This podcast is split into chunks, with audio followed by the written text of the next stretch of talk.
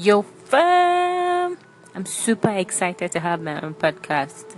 Eh, I'm gonna be saying stuff because there's so many things that have been running through my head that I've not been able to say, or maybe I've not been able to express myself so people can actually hear or see or have an idea what it is. And um, I hope you enjoy it. I'm gonna be talking about fashion, beauty, general stuff life as it is, day to day activity, do it yourself. Let's go.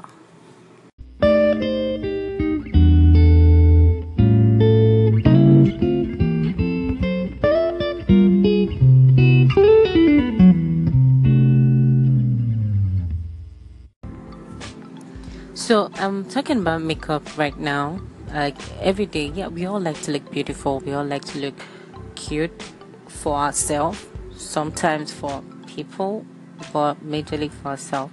Because there's this trailing feeling you get when you look into the mirror and see how cute you are. You're not even bothered, bothered about who's going to see you on the road. You're just wow Omo, I am a fine girl.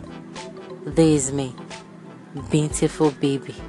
Yes we all like that feeling right but I don't think heavy makeup should be a daily routine for ladies, right? You don't have to put the whole contour, nose, lashes, highlighter that can blind the soul every day. I think it's something that has to okay, your makeup should suit your occasion. So if you're going to work, I think it should be mild. You cannot go and be blinding me with your highlight highlights in the office. You're going to be distracting me. But then again, it's your face. Whatever you want to do, you can do. It's just my own two cents that I'm trying to put out there.